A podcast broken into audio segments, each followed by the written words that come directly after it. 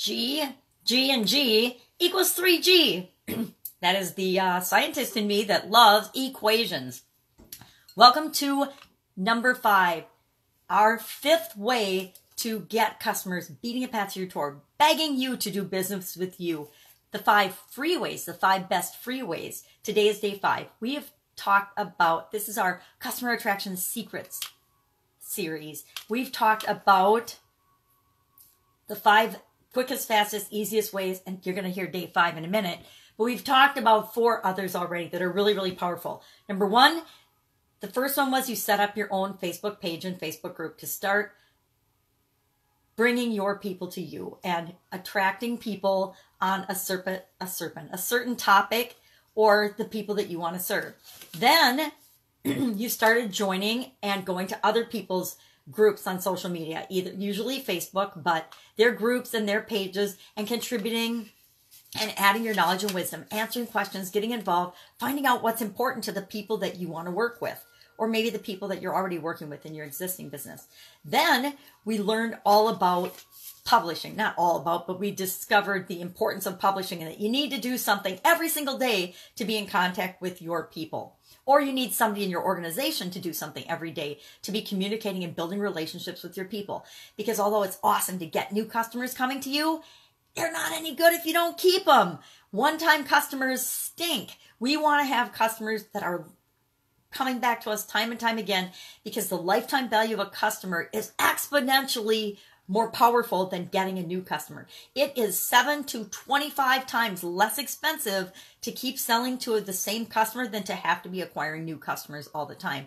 And although this 5 steps or 5 tip series is all about getting new customers, it's just as important as you put these pieces in place or even more important that you put them in place so that you can continually be communicating and building the relationship you have with your customers.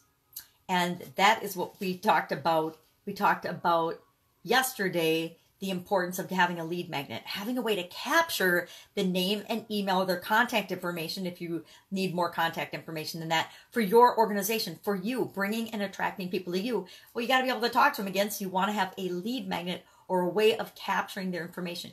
Even if that is as simple as doing a handwritten list or writing them down and having them on your um, on some kind of in a notebook. I actually have notebooks with people's names and phone numbers and addresses in them. Remember address books? We used to all have address books. Now we have cell phones and we have uh, computers and we have all kinds of databases and things, but it can be that simple. You got to do something and you've got to start somewhere.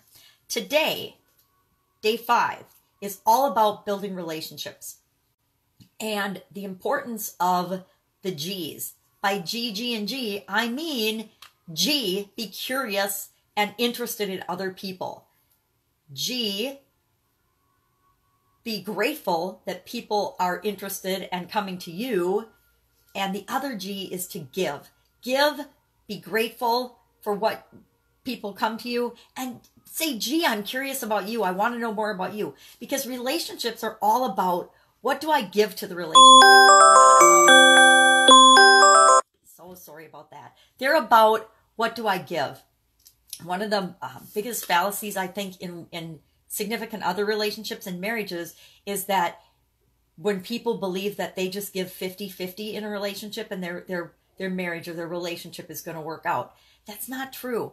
Both parties need to be giving 100% with no expectation of anything in return because if you're both giving 100%, then it it works out. It always works out. If you're both only giving 50%, you're giving with conditions. You're expecting, well, I'm only going to give so much because I expect that other person to give half as much or give as much too. But if you're both giving 100%, and I've seen this play out in, in the best relationships, my parents' marriage, my grandparents' marriage, and I will say my marriage, I didn't do that. I I didn't be in a, a relationship where we both gave 100%, and that's why I'm divorced. So, give be grateful for what you get and what people come to you. Know that you can give everything and give of yourself more than anything, and it will always come back to you tenfold. Um, so, today, our action item is to just make sure you're building your list. Make sure you're implementing all five of these strategies. Make sure that you're approaching the people that come to you or that are attracted to you or that come into your world through publishing, through all of these other steps with a giver's heart, with an open hearted giver's mentality, and people will be attracted to you.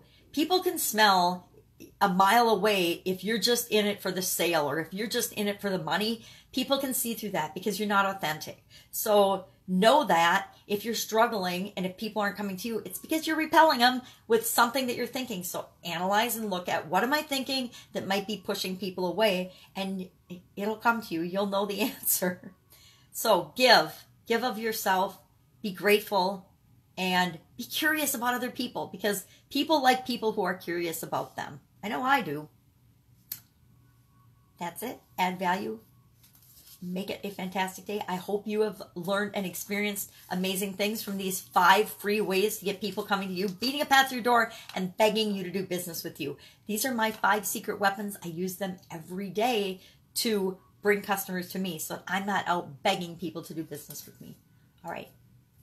Talk soon. Bye.